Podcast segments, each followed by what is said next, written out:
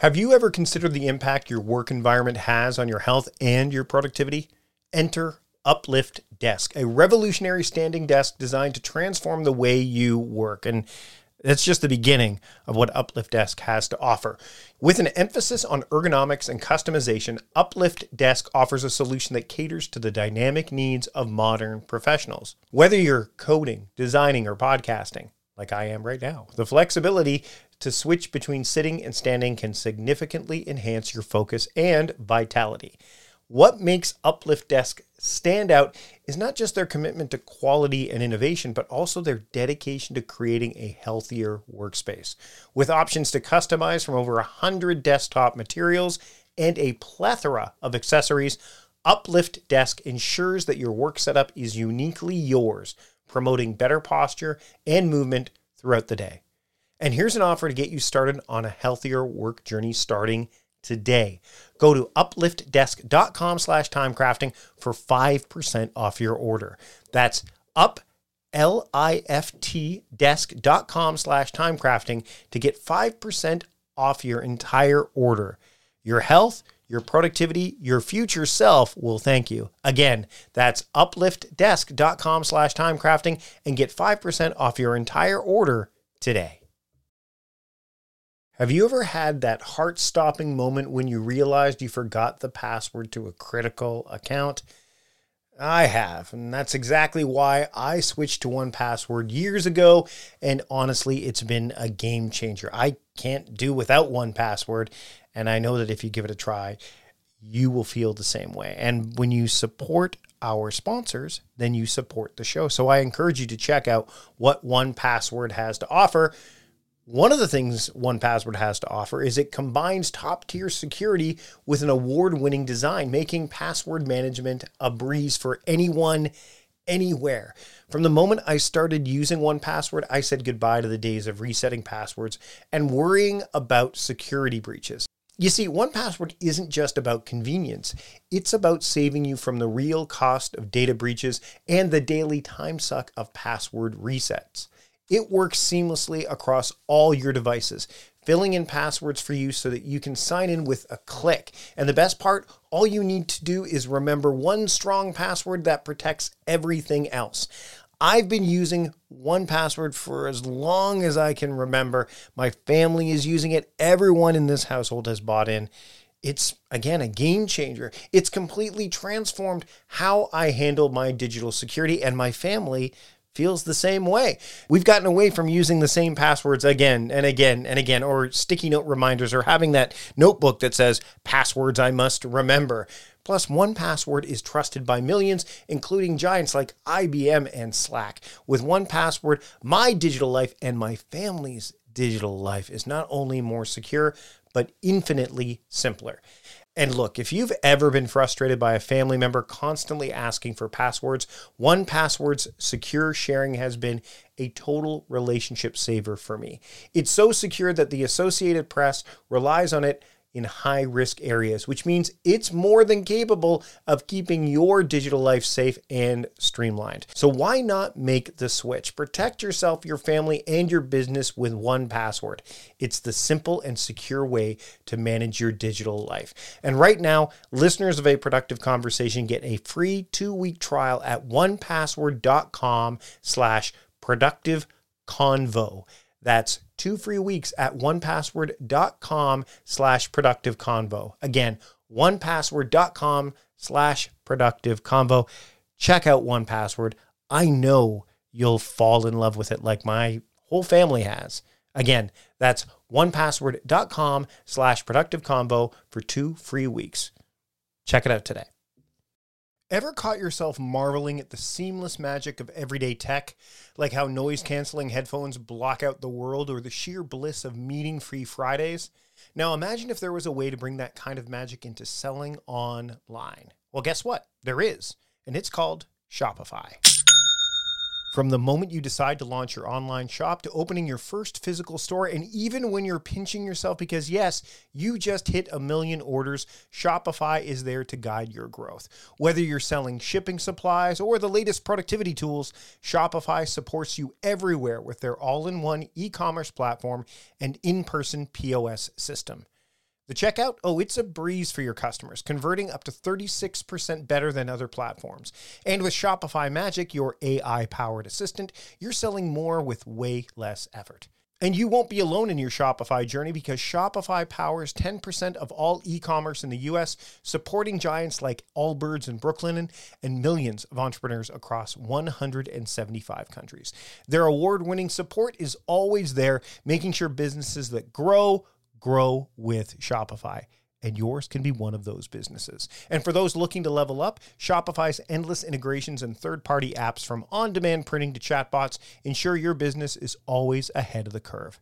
So, what are you waiting for? Sign up for a $1 per month trial period at shopify.com slash timecrafting, all lowercase. Go to shopify.com slash timecrafting now to grow your business no matter what stage you're in. That's shopify.com slash timecrafting. Ever found yourself deep in a project, your flow state so intense that the world around you just fades away? That's the magic zone where ideas take flight and your work truly comes to life. But what if, in a blink, it could all disappear? Hard drives fail, coffee spills, and yes, even the dreaded accidental delete happens. But fear not, because CrashPlan has your back. Don't wait for disaster to strike. Head over to crashplan.com slash timecrafting now for a free trial and secure your creations with their limited time buy one, get one offers. Supporting our sponsors means supporting this podcast, so take a moment to check them out. CrashPlan is the superhero of cloud based data protection, specifically designed for people like us who live and breathe their digital creations. CrashPlan ensures that every file, every idea, and every piece of hard work is safely backed up and protected.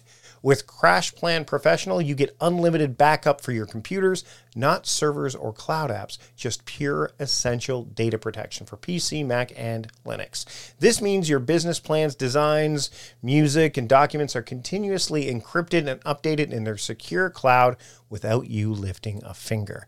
Imagine this your laptop takes a dive during a late night work session. With CrashPlan, it's not a disaster, it's just a minor hiccup. Their service runs quietly in the background, safeguarding every change you make every 15 minutes. And if the worst happens, your files are just a few clicks away from being restored with unlimited version retention acting as your personal time machine. For businesses, CrashPlan's multi tenant capabilities are a game changer. Buy as many licenses as you need, manage them with ease, and let your team or your IT admin restore data seamlessly, saving precious time and resources. So go to crashplan.com slash timecrafting now to sign up for a free trial and take advantage of one of their limited buy one, get one offers for a productive conversation listeners. That's crashplan.com slash timecrafting. Back up better with CrashPlan. Have you ever looked into fasting and thought, I love the benefits, but I can't go days without eating? Well, that's where Prolon comes in, transforming the fasting experience with a plant based nutrition program that tricks your cells into thinking they're fasting without actually having to stop eating. Developed through decades of research at the University of Southern California Longevity Institute, Prolon is not just another diet, it's a scientifically backed program designed to support your body's natural processes. Now, keep in mind, this isn't about cutting out food, it's about providing your body with the right nutrients to enter a fasting state while still eating. The program includes snacks, soups, and beverages, all carefully designed to support healthy blood sugar levels, cardiovascular health, and even reduce abdominal fat. And the convenience, well, it's unmatched. Everything you need comes in one box delivered right to your doorstep. Thousands of doctors now recommend Prolon for its health benefits, backed by Nobel Prize winning science. So, if you're looking for a way to kickstart your health journey with all the benefits of fasting and none of the hunger, Prolon is the answer. And right now, Prolon is offering a productive conversation listeners 10% off their five-day nutrition program. Go to prolonlife.com slash timecrafting. That's P-R-O-L-O-N life.com slash timecrafting for this special offer. Again, that's prolonlife.com slash timecrafting. Check it out today. Shipping can make or break a sale, so optimize how you ship your orders with ShipStation. They make it easy to automate and manage orders no matter how big your business grows. And they might even be able to help reduce shipping and warehouse costs. So optimize and keep up your momentum for growth with ShipStation. Sign up for your free 60-day trial now at shipstation.com and use the code POD. That's shipstation.com with the code POD. Meal planning is important because it prevents us from being a disappointed wreck when dinner time comes around and we have no clue what to make, or even if we have the ingredients to make the meal. It's a time and a money saver, but most importantly, it frees up valuable brain space. Creating a meal plan prepares us for the week to come and gives us peace of mind that we're organized and can feed ourselves and our family. That's why I do it, and that's why Plan to Eat helps me do it. Your subscription includes access to the Plan to Eat website and fully featured mobile apps on iOS and Android. And Plan to Eat gives you the tools to clip and organize recipes from any website, the ones your family loves and that fit your dietary preferences and needs. And you can create a meal plan around your schedule. Then what happens is the Plan to Eat software automatically creates an organized shopping list based on your plan. So sign up for your free trial at plantoeat.com slash timecrafting. That's plantoeat.com forward slash timecrafting. The coupon will be automatically applied to your account and can be used when you're ready to subscribe. It's valid for new customers only. Give Plan to Eat a try today. I'm Mike Vardy, and this is the Productivityist Podcast.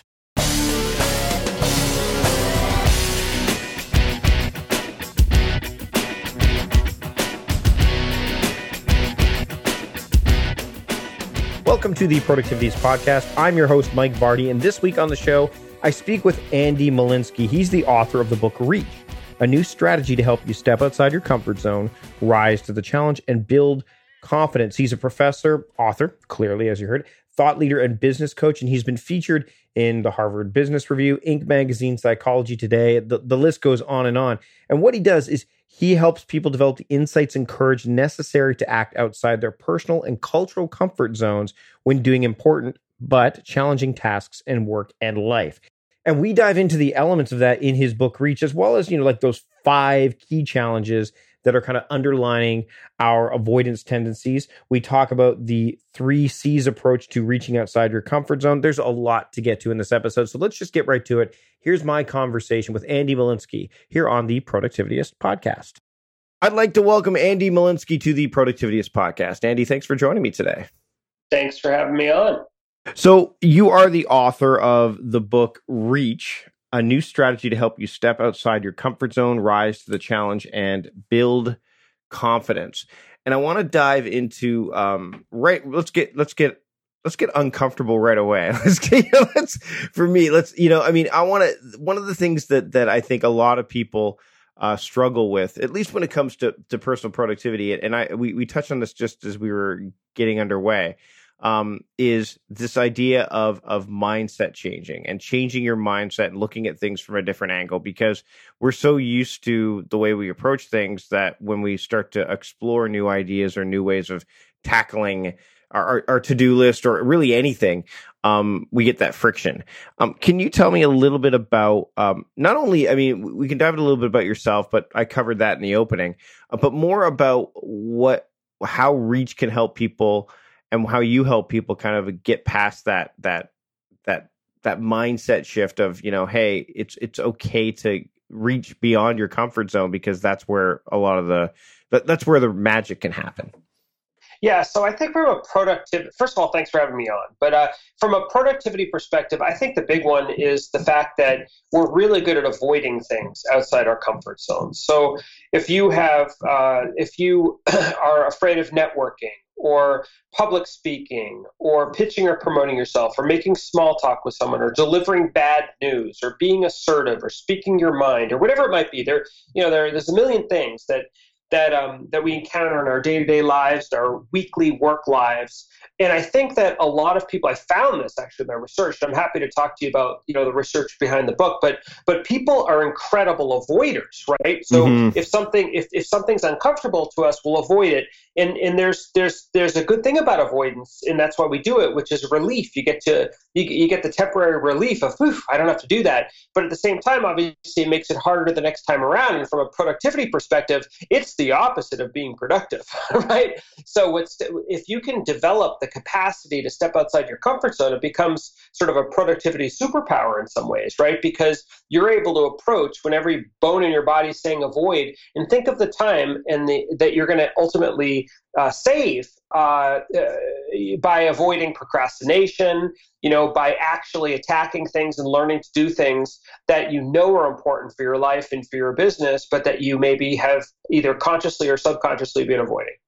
Let's talk about avoidance a little bit. And, and uh, I mean, one of the things that, that I think is, and, and the research behind it is this idea that one of the things that, that I think I got from the book was the idea that what sex, sets successful people apart is their willingness, you know, th- is fear. Like people who are going to be successful are willing to, you know, look at fear, face it, and move forward anyway.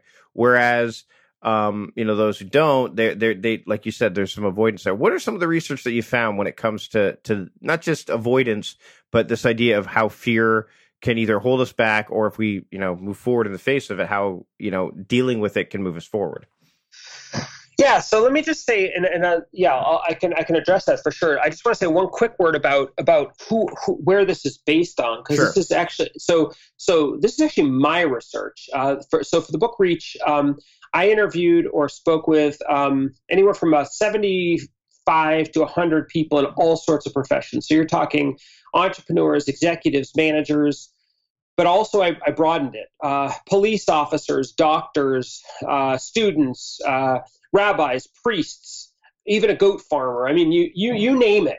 I spoke with them about all sorts of situations about outside their comfort zone. I also teach and train and coach people to step outside their comfort zone. So I've seen it firsthand, and then of course I've reflected on my own experience. So those are like. Plus, I'm I'm a I'm, I'm a professor of organizational behavior and psychology, have my finger on the pulse of, of research as well. So, you know, including my own. So, so, I've, so that's where that's where it all comes from. In terms of fear, your question, um, what I found uh, in my work, uh, and that I talk about in my book Reach, is uh, is that people uh, tend to uh, experience one or more of five different pain points. I would call them that essentially are what we're what we can sort of colloquially call fear. So, for example, people oftentimes feel a threat to their authenticity. The feeling that if they're trying something new that's outside their comfort zone, you're pitching to a new potential audience, you're trying to get, you know, you're trying to go into a networking event and, and, and sort of like, you know, talk about yourself and your business, and that's just not who you are and that's not comfortable to you,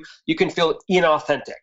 Um, other times people feel uh, worry, a second pain point is likability.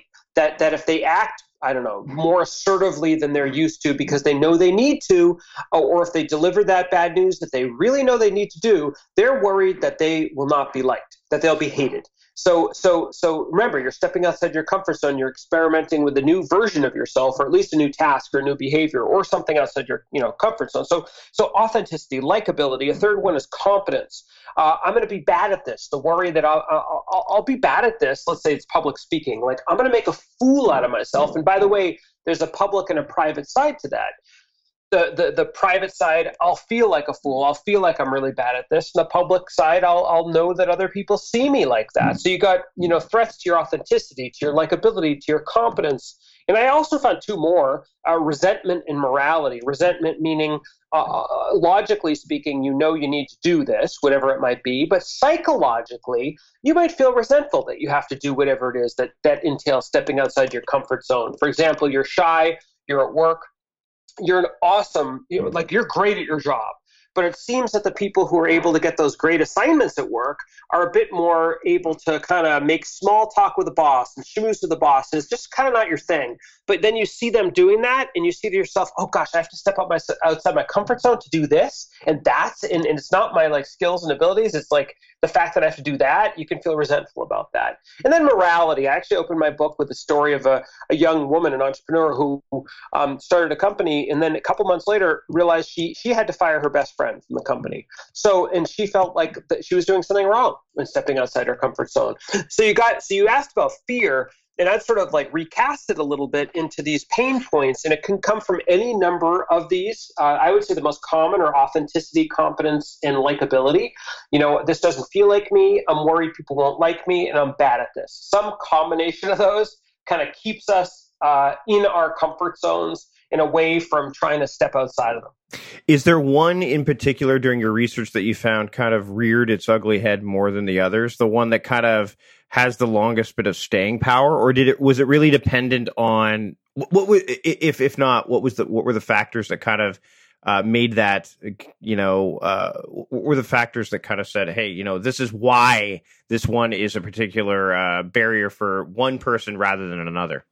I think it depends a lot on the tasks we're talking about, like the specific situations and tasks, and also people's personalities and kind of the intersection between the 2 mm-hmm. But I go and I go into companies as well, and I do workshops on helping uh, people step outside their comfort zone and sort of realize their best self and so on and so forth. And, and, and this actually ends up being a really interesting topic for a lot of companies. Uh, and the one, the big three are the ones that come up time and time again. I actually do a group exercise where in groups, people think of situations and stories and examples for them. And then as a group, they sort of chart how many people in my group, you know, felt or experienced a threat to their authenticity, how many to likability and so on. And the ones that pop up time and time again are the big what I call the big three: authenticity, competence, and um, and, and likability. And, and, you've heard of the imposter syndrome. Yeah, oh, yeah. You know, that and, and I think that in some ways that's sort of like a vicious cocktail between those, you know, like, you know, yeah. Like, so, so, so, so that's, that's what I see. But again, it really depends on, on what situation we're talking about, uh, the personality and the context. So, uh, with, with companies, would you find that even resentment would rear its head too, because of the fact that people are asked to being change to change and adapt when it's it's the larger culture that's asked them to do rather than them? Would that be another one that I mean uh, that to me when I worked at Costco, there was a few things. I mean, I loved working for Costco, but when I worked for a large when I worked for them, and they made some institutionalized change, it was kind of like that was one that would be like, why? Uh, this is this is beyond what I'm. This is not what I'm used to. This is not what yeah. it, you know. It, would that be one to because I yeah, mean, no question. When something's imposed on you, mm-hmm. um, n- no question, you can feel resentment, and people have a, actually. I find people have a hard time. Um, naming resentment, owning resentment, they very quickly go to, oh, well, no, of course I have to do this. Or, like, in some ways, people feel, I often think they sometimes feel embarrassed about admitting that they feel resentful. And it, and it can be a, um, it can be something that's subconscious too. Like, you're not, you know, you can feel resentment and not really realize you're feeling it but then when you do when you do an exercise like this you're like oh yeah that, Yeah, that, ca- that, makes sense. Yeah, right? and, and, it seems like resentment and morality would would almost butt heads as well because uh, the idea that, like you were just saying, is that if resentment, if you're if you're kind of you know you're not really owning that, maybe it's the morality that kind of comes in. Well, you know, I, I should really, like you said, it should uh, maybe it, it, feels bad not to not to even admit that. So those almost seem like they could they could be uh, they could go against each other almost in, in a manner of speaking. Yeah, they could, and again, it really depends on the situation. Right. I, you know, I've talked to a lot of people about uh, performing layoffs, delivering bad news, firing people. Uh, I studied uh, police officers actually evicting people from their homes. I did a ride along for a day, and, and I was in the cop car with a bulletproof vest and everything. As, as the two police officers evicted 20 people or families from their homes, and I saw all this firsthand. And yes, they're, they, these are sort of somewhat unusual professions, but I also, of course, interviewed and work with managers and executives and entrepreneurs, sort of our more typical professions. And you see this across the board. People were experiencing all these things, morality included, you know, feeling like this is now, in their case, they're required to perform these evictions, but they were right by the state. Mm-hmm. And, and but, but, they were, and by the way, in this case, another aspect of it is that um, is that it's not just the needs and experiences and feelings of the people being evicted it's also the landlords. You know that they the landlords are trying to support their families w- with with these with these apartments let's say. And if people are not paying their rent that's the landlords families who aren't eating. So so there's it's a it's a complex situation but but in the moment face to face with a you know the light shining down you actually see someone in, in that moment you can you can feel you can feel like you're you, like is this right? Should we be doing this when you're putting this book together let's use you as an example because you obviously went through and met a lot of people did a lot of research when you were writing this book did any of these did, did you feel that you were reaching beyond your comfort zone and if so which were the ones that did it was it imposter syndrome that maybe showed i know i i have whenever I'm working on something creative or when I'm writing a book or when I'm working on something like that, that's the thing that kind of goes, well, you know, I can just make a blog post about this rather. Why don't I just do a bunch of blogs rather than write the book? Like, is there, how does this show up for you? And, and then I want you to, because I know that there's a way that you can kind of reach beyond your, like reach outside your comfort zone. And then I want to dive into that a little bit because uh, I think that, you know, un- recognizing it is important, but then how do you go beyond and how do you, how do you get there? Yeah, I always say that the book and I give keynote talks and so on. And it's like if I just stopped at the point where I described the problems and the challenges, it would be really depressing, uh, you know, incomplete uh, discussion. So yes, I focus a lot on helping people. But yeah, for me, you know, there, there, uh, I think the the irony, and in fact, when I do my keynote, and I've done, you know, I do keynotes in a lot of different places. I, I begin every single keynote by kind of with a personal reveal about you know it's it's a bit ironic that I'm the guy who wrote the book on comfort zones, but and how to step out of them. But I'm the one also who struggles and has struggled doing it. But you know, in a way, I sort of feel like I have my finger on the pulse a bit of of of the challenges. Mm-hmm. So. You know, a big one for me is public speaking. Always has been, always challenging. Uh, you know, public speaking now, sort of 25 years into my career, um, I uh, I have very little problem with public speaking. And so I'm a professor as well, and I'm speaking in front of MBA students, you know, multiple times a week. And when you do that over 25 years, you get really used to public speaking, but also keynotes and companies and so on and so forth. But early on, like, you know, rewind 20 years ago, I was terrified of public speaking. I remember I, my first job, I was a professor at USC, University of Southern California in LA. I remember getting offers by from companies. Now, I was pretty young at that point, um, getting offers to do keynotes, not because I was great or anything, but I think because I was like a professor from USC and I had a particular expertise. Um, and I, I, got these, these these offers for keynotes from big companies like you know Fox or something like that. I remember so well getting one, one call from Fox saying something like, "Oh, can you you know do this keynote uh, for for our top I don't know top executives or whatever on October 14th?" And like I would look at my calendar and you know, October 14th was completely open. There was nothing on October 14th.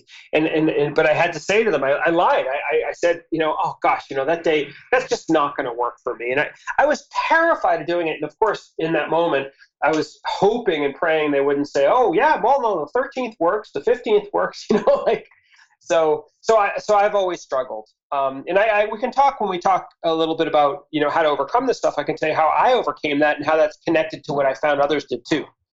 Yeah, let's dive into that because I mean I think that that you know once like I said once you're aware and once you recognize hey you know this is and I think again uh, this boils down to awareness. A lot of people don't take time to sit with it.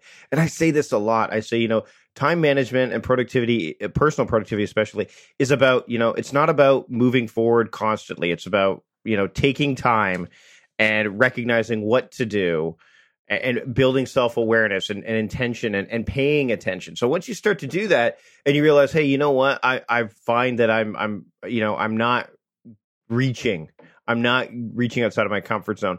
What how and you talk about this in the book. There's there's like a certain approach that you take. So what what is that, and how how does that play out?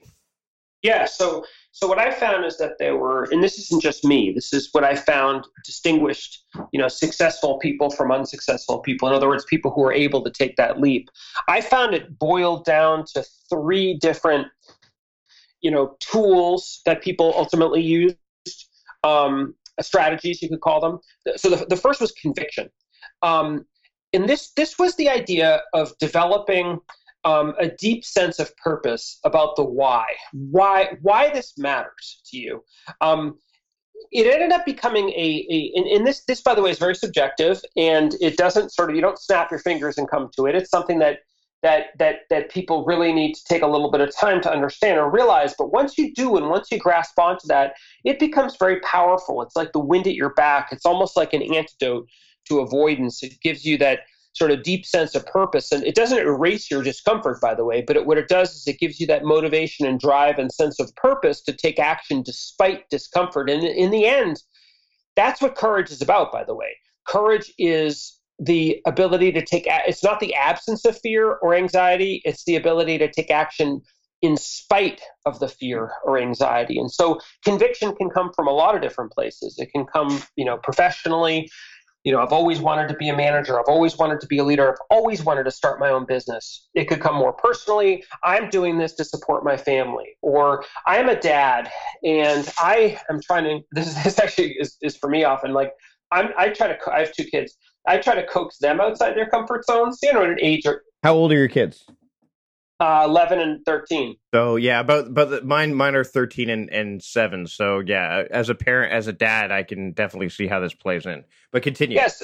Yeah, well, because you know you're trying to coax, like so. For instance, your kid doesn't want to try a new activity unless they have friends there or something, and right. well, you try, you, you might try to coax them to step outside their comfort zone and try it, even if they don't have friends there. And you know, the, the I think we learn these things early on, and so. But what I'm saying is that I am trying to do that with my kids, you know, and, in my wife as well. And it, but then I look at myself in the mirror, and I if I'm not practicing what I preach that ends up being a very powerful source of conviction for me to, to, to, to practice what I preach. So my point here is that wherever it comes from, find, embrace that source of conviction because it's a very it's, it's a very powerful resource and we all have it. You just need to kind of locate it.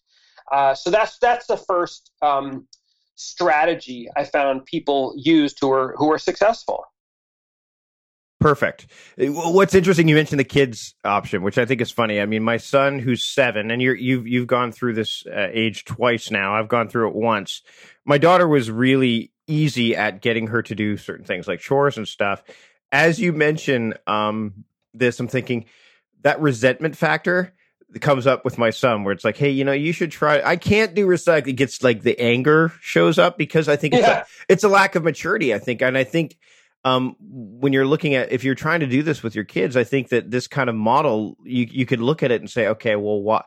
Oh, well, either the, the, there's a resentment factor or there's a competence factor, right? Like like you said, you know, where it's like, hey, I don't know how to do this, and I think there's there's an element of when you're looking at at, at especially the, the the the approach that you're taking is there you remove it's you remove that emotional component from it when you when you step back. But then the conviction part is that deep sense of purpose where emotion is is is more uh, there there's a definitely more of a tie to it wouldn't you say? Like you know so it's almost like the the emotional part is the the the conviction and and those strategies that you can take versus the part that is when you step back and look at the you know the five kind of challenges that's where you don't you almost don't want emotion to be involved because you, you know it clouds your judgment a bit yeah, you're. I mean, when you're looking at the five challenges, you're kind of you're trying to step back analytically. You're taking right. sort of a, a, cognitive analytical frame to, to something, by the way, that's emotional. Those 5 mm-hmm. challenges are, are deeply emotional, mm-hmm. but but but but then but then almost like using almost like leveraging emotion is the is the conviction piece.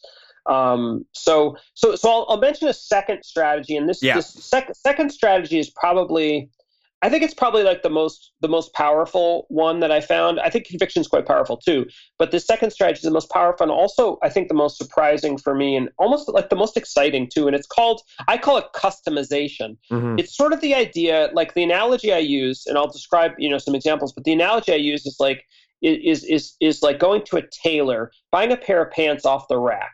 So you buy a pair of pants, it doesn't quite fit you. Maybe it's too tight, too loose, too short on the legs, whatever it might be. You bring it to a tailor and they kind of tweak it to fit you a little bit better. And that's a metaphor. And the idea here is that when people are stepping outside their comfort zones, when all of us are, you know, you can feel kind of powerless, right? It's kind of scary for the reasons we talked about earlier.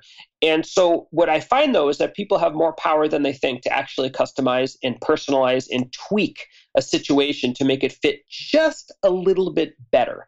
Uh, and you can do this in all sorts of ways. You can do it through what you say. You can do it through your body language. You can do it through props. Like, so I'll give you an example back to what we talked about with um, public speaking. Uh, so, so, so I actually, so, so I've done a lot of these customizations with public speaking. Early on, I realized if I speak with a corporate audience, it's really important for me to see the room before I go before I speak. Mm-hmm. So I go see see the room. I also try to meet a few people early on so that I so that instead of um, speaking to a to a group of unknowns, uh, sort of a big scary group of unknown people, it's now a group of people who are unknown, but a couple I do know, and so it puts me at ease. Um, I also early on and for many years, I don't actually do this anymore, but for many years I wore a special ring. Actually, it's like a prop, like an like an like an actor, and and it, you'll you'll see why this was meaningful to me in a second. The so so the ring, the ring um, had a st- had, had still have it has a stone in it um, the stone is a tiger's eye stone. Mm-hmm. It's a stone, a stone that my great uncle he found the stone on the beaches uh, of the South Pacific in World War II. He came back and he had that stone made into a simple silver ring featuring the stone, and he wore that all the time. So when I was growing up, I would see him wearing this ring, and it was a very, it's a really unusual ring and it's really cool looking. And I didn't really put two and two together until ultimately I inherited the ring because his wife knew I really enjoyed it, and he ultimately had Alzheimer's and wasn't wearing it, and so so so so she gave it to me, and I started to really actually when I got older learn about how that ring came to be, and it, it started to represent courage to me, like the fact that like gosh this you know, this guy was in the Navy. He was young. He that was really hard for him. You know, like I was trying to put myself in his shoes. I was thinking to myself, man, if he could do that, leave his family, go off to the war, I, can give a speech. You know, like and so like I wear that ring every single time I spoke, every single time. And I it wasn't like a magic bullet or anything, but but it it gave me just a little tweak of courage kind of and yeah. so that's that's another example of customization.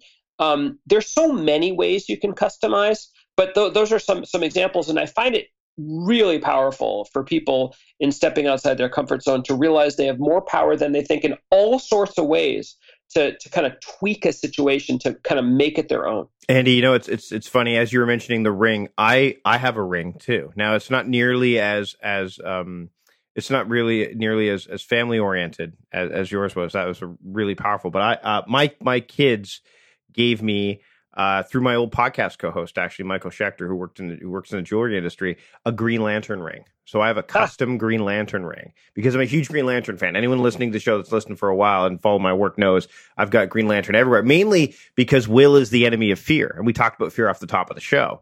So when I wear this ring, it's it's very much a okay, I'm doubling down on my efforts on whatever I'm doing. And I wear it. And then when I speak, because I do speaking as well, uh, I have socks that I got uh, from um, Chris Guillebeau's World Domination Summit uh, first year. And those are my speaking socks. And I only wear them when I speak. And they are now I guess eight years old. so they only they don't get worn very often. So they're not like eight year old socks, really. but but I agree, like avatars, like there's such a power and when I when I work with people when it comes to productivity and this idea of time crafting, I say, you know, you, you have to approach your tasks with with a personalization component, with a custom because if you follow if you if you try to do them the way that everybody else does them, you're not going to it's not going to be nearly as powerful. So I can appreciate that a, lot. But it was as you're mentioning the ring, I'm like, you have a ring too? And I was I'm like, I wonder what member of the Green Lantern Corps Andy is. But no, I'm glad you went the other way with that. Um, there's a third strategy too, isn't there? There's a third way to do it. So let's dive into that. Yeah. So the last strategy uh, is is really um, it's really more of a capability, uh, but it's a learned capability, and I call it clarity. And I found that people who are more successful at stepping outside their comfort zone were were better able to kind of not let emotions their emotions in the moment hijack them and, uh, and and do what often people do is catastrophize, which is sort of thinking worst case and then putting some high probability on that worst case. We were talking about speaking before. So, for example, the idea that you know if you're considering uh, giving a speech that and, and, you're afraid of it if you let your emotions get the best of you and you catastrophize you'll think you know I, will never be able to do this successfully. I'll be a complete failure. You hear the extreme words there. It's almost like a boat in the in, in a way in sort of like a rough sea uh, waving back and forth. And sometimes people go to the opposite extreme where they say, I'm only going to give a speech if I could be the best TED talker ever immediately. And sort of, I think our emotions in a lot of cases when stepping outside our comfort zones in these potentially scary situations drive us to these extremes.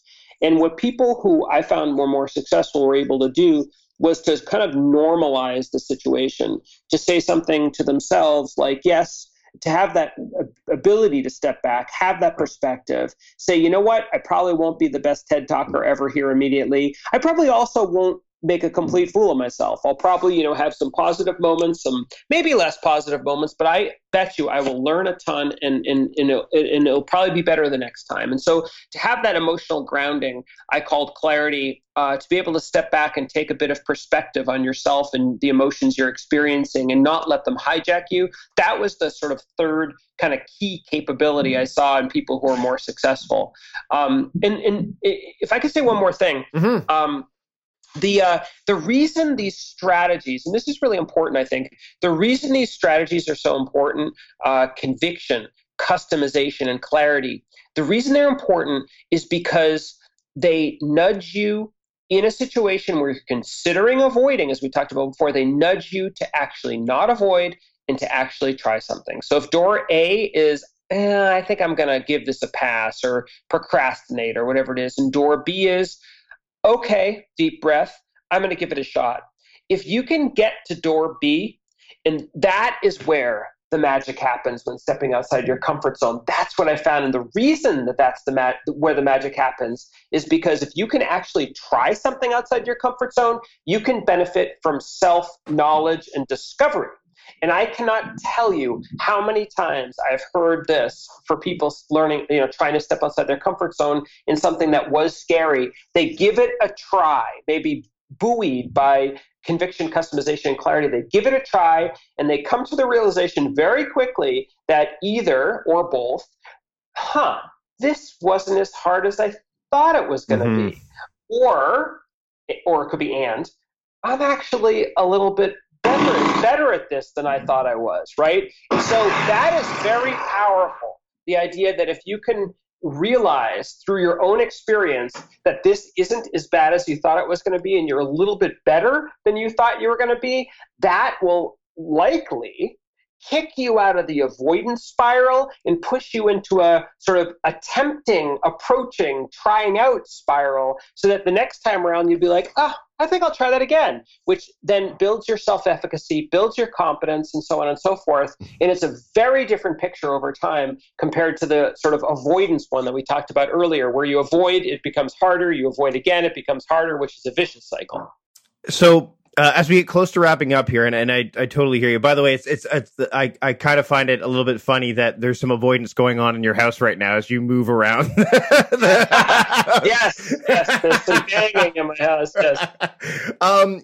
So uh, probably the most probably the most active uh, podcast I've been on, where I'm like moving and dodging the sounds here, and I hope it's okay. Although maybe it adds some context for the listeners. Yeah, you're getting you're, you're getting you're getting some steps in too. Yeah. Uh, exactly. um. So one of the things that you talk about in the third part of the book, uh, which and, and you know the the uh, again, I think that when you read when you read Reach, you're going to find that there's applications, and that's what what what a great book does is that it can it can it can give you application in various areas of your life. It's not so driven by like again you talk about who you spoke with not just high level executive you talk with people from all walks of life. But this idea of how to make new behaviors stick. And one of the things that that stood out for me especially related to to time management and, and the time crafting that i talk about is uh, one of them was like creating like this this mechanism like a forcing mechanism to avoid avoidance. So almost yeah, yeah. And, and, so one of the examples i use for my own work and when i work with clients is this idea that you know we have this open space in our schedule. And i'm not a big believer in, in scheduling every moment of the day but i believe in giving every day a theme or giving periods of time theme uh, times some some theme. So that way what happens is when you are sitting there and you're ready to move on to the next task or you wake up first thing in the morning the question isn't what am i going to do today? It's what day is it? Like for example today we're recording it's audio day. We actually adjusted our meeting time uh, to earlier in my time zone, and you're like, "Are you sure you want to get up that early?" I'm like, "I didn't tell you this." We were like, "No, today's my audio day, so it's it's where my focus should go." So therefore, that's why we did that. I could we could have moved it to another day, but Wednesday is the day. So that way, when I wake up on Wednesday, I have I know it's audio day and I'm funneling my focus, which keeps me from avoiding certain either make, moving forward at all or just taking dribs and drabs off my to-do list. So that would be an example. There's other things and this builds resilience and I know you talk about this. Can you talk about how important th- this idea of building resilience is and what some of the practices that you found work well and maybe one that works particularly well for you like I just gave that works well for me? I found, uh, in terms of resilience, um, I found uh, that that it's almost like practicing, you know, any skill, building any muscle, because building your, your self-efficacy, in some ways, your self-efficacy, which is really like your, it's a psychological term for like mm-hmm. essentially your your confidence. Yeah, it, it's it's like a combination of confidence and competence.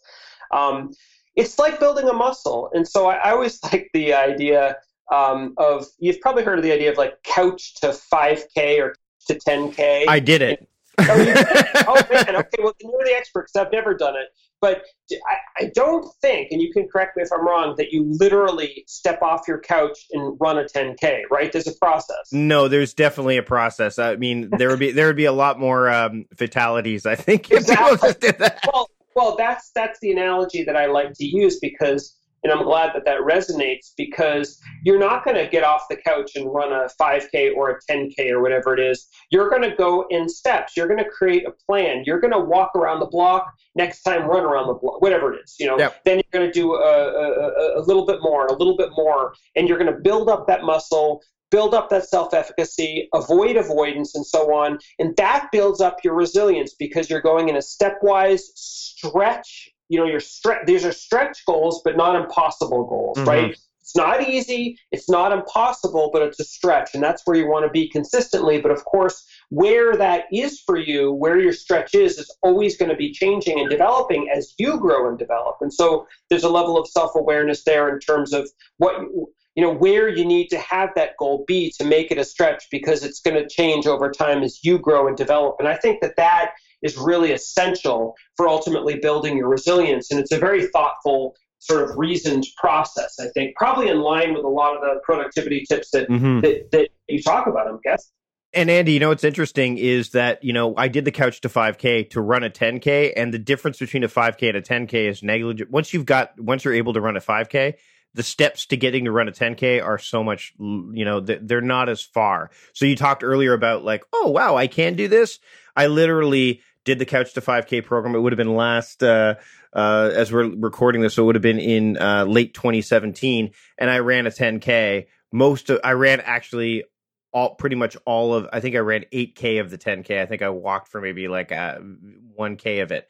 Uh, so I ran, I ran pretty much the majority of it after only getting to that 5k mark because uh, like you said i built the muscle. I, I, I you know i did it consistently. And yeah the way that program works is it says okay you're to walk for five minutes and then run for one walk five and then that slowly gets down to the point where you're running for 30 40 40 minutes and you're not walking at all. So absolutely that's a great that's a great analogy. Now what about free like so what what mechanism has worked especially for you to build resilience well, to be product to be productive or build resilience. To just to build resilience, like which one where you could say whether it's to be productive, whether it's like if you want to make sure that you're able to make sure that you can keep some of this these these habits stick so that you can feel like hey yeah. you know, reaching outside your comfort zone is is not a bridge too far for you. Yeah, yeah, which, yeah. which mechanism works best have you found works best for you? Or if if if there's too many which one did you find was the is the easiest one for someone to hold on to if they're trying to start to build that resilience and reach outside their comfort zone? I think that i think that i think the answer to both of those questions is um is repetition. Okay. Um you know you can you can really work hard. Let's say you have a key layoff for instance and you're you have a very hard time delivering bad news and it's really hard for you to do but you apply a lot of these tools. You learn best practices about how to deliver bad news. You sort of become attuned to your pain points. You work on overcoming them and so on and so forth and then you have to do that layoff and then you know which th- th- then then you don't have to do another layoff for two years let's say. And, you know that would be a great situation right for your company. But but but you're not going to build up the muscle of delivering bad news. Uh, you're not you know it's it's if you don't have repetition you're not going to be able to kind of build up that muscle and build up that resilience. I wouldn't in this case suggest like purposely laying people off to practice. but, But but what I would do is I would in this particular situation. Now we're talking a very specific situation here. What I would do in this situation is thoughtfully consider other examples in your life where you need to deliver sort of quote unquote bad news and be very thoughtful about those and to really sort of think about those and to try to practice some of your techniques on those. Those could be at home, those could be at work. Maybe it's a performance review, it's sort of where you have to deliver some negative news and so on and so forth. Maybe it's a bad example, but my point here, I think the, the actual philosophy is a really useful one, whether the example or not sticks for people, is that it's really important to build repetition. Maybe public speaking is a better example. You know, don't don't just don't just gear up for a public speech if your goal is to try to develop your public speaking muscle and then do another one 16 months later you're, you're not gonna it's not gonna stick. It's gonna be like teflon. You need to have repetition. You need to build it up. You need to if it's something you want to work on you need to think you know couch to 5k style. Andy, this has been great. Um, the book is called Reach, a new strategy to help you step outside your comfort zone, rise to the challenge, and build confidence. Uh, where can people get this book other than Amazon, which we know, and that'll be linked to in the show notes, as well as a whole bunch of other things that we talked about, uh, related both to your work and then some of the stuff like clarity and stuff that I've I've talked about. Uh, but where where can people find your work online beyond the book? Yeah, beyond the book. So I have a website which is uh, uh, www.andymolinsky.com. My name is spelled A N D Y M O L I N S K Y. Uh, and I imagine you might have that in the show notes as well. That's kind of the clearinghouse. I created a website the kind of website I would want to visit, essentially. It's got tons of videos and articles I write for Harvard Business Review and Inc.com and Psychology Today, and lots of free tools and assessments and so on. And you can link up with all my social there as well, uh, Twitter and LinkedIn and uh, Facebook and so on. So, so, um, so I, I love to hear from people. I love to connect with people. So please, please come visit. Thanks for joining me today, Andy, on the Productivityist podcast. Thanks for having me. And there you have it. Great chat today with Andy Molinsky. You can get all of the relevant links and other background information just by checking out the show notes, which you can get, of course, by looking at the transistor.fm website that the podcast is hosted on. Of course, you can also get them in Apple Podcasts or wherever you're listening to this podcast. And I hope you'll come back to listen to more episodes if you haven't listened to them before. We've got you know, hundreds of episodes in the back catalog and if you want to support the show, then feel free to join us at productivityist.com slash membership. And that's one way that you can help support the show. Another way to help support the show is to give a rating and or review in Apple Podcasts or wherever you're listening to podcasts. John Polster, the producer of the show, and I, we look at these reviews and the goal is is to make the show better and reviews help us do that it also helps people find the show as well so i want to thank andy for joining me this week on the show. I want to thank my producer john polster for producing the show and i'd like to thank you for listening. That's it for this week. I'm mike vardy the host of the productivityist podcast reminding you to stop guessing and start going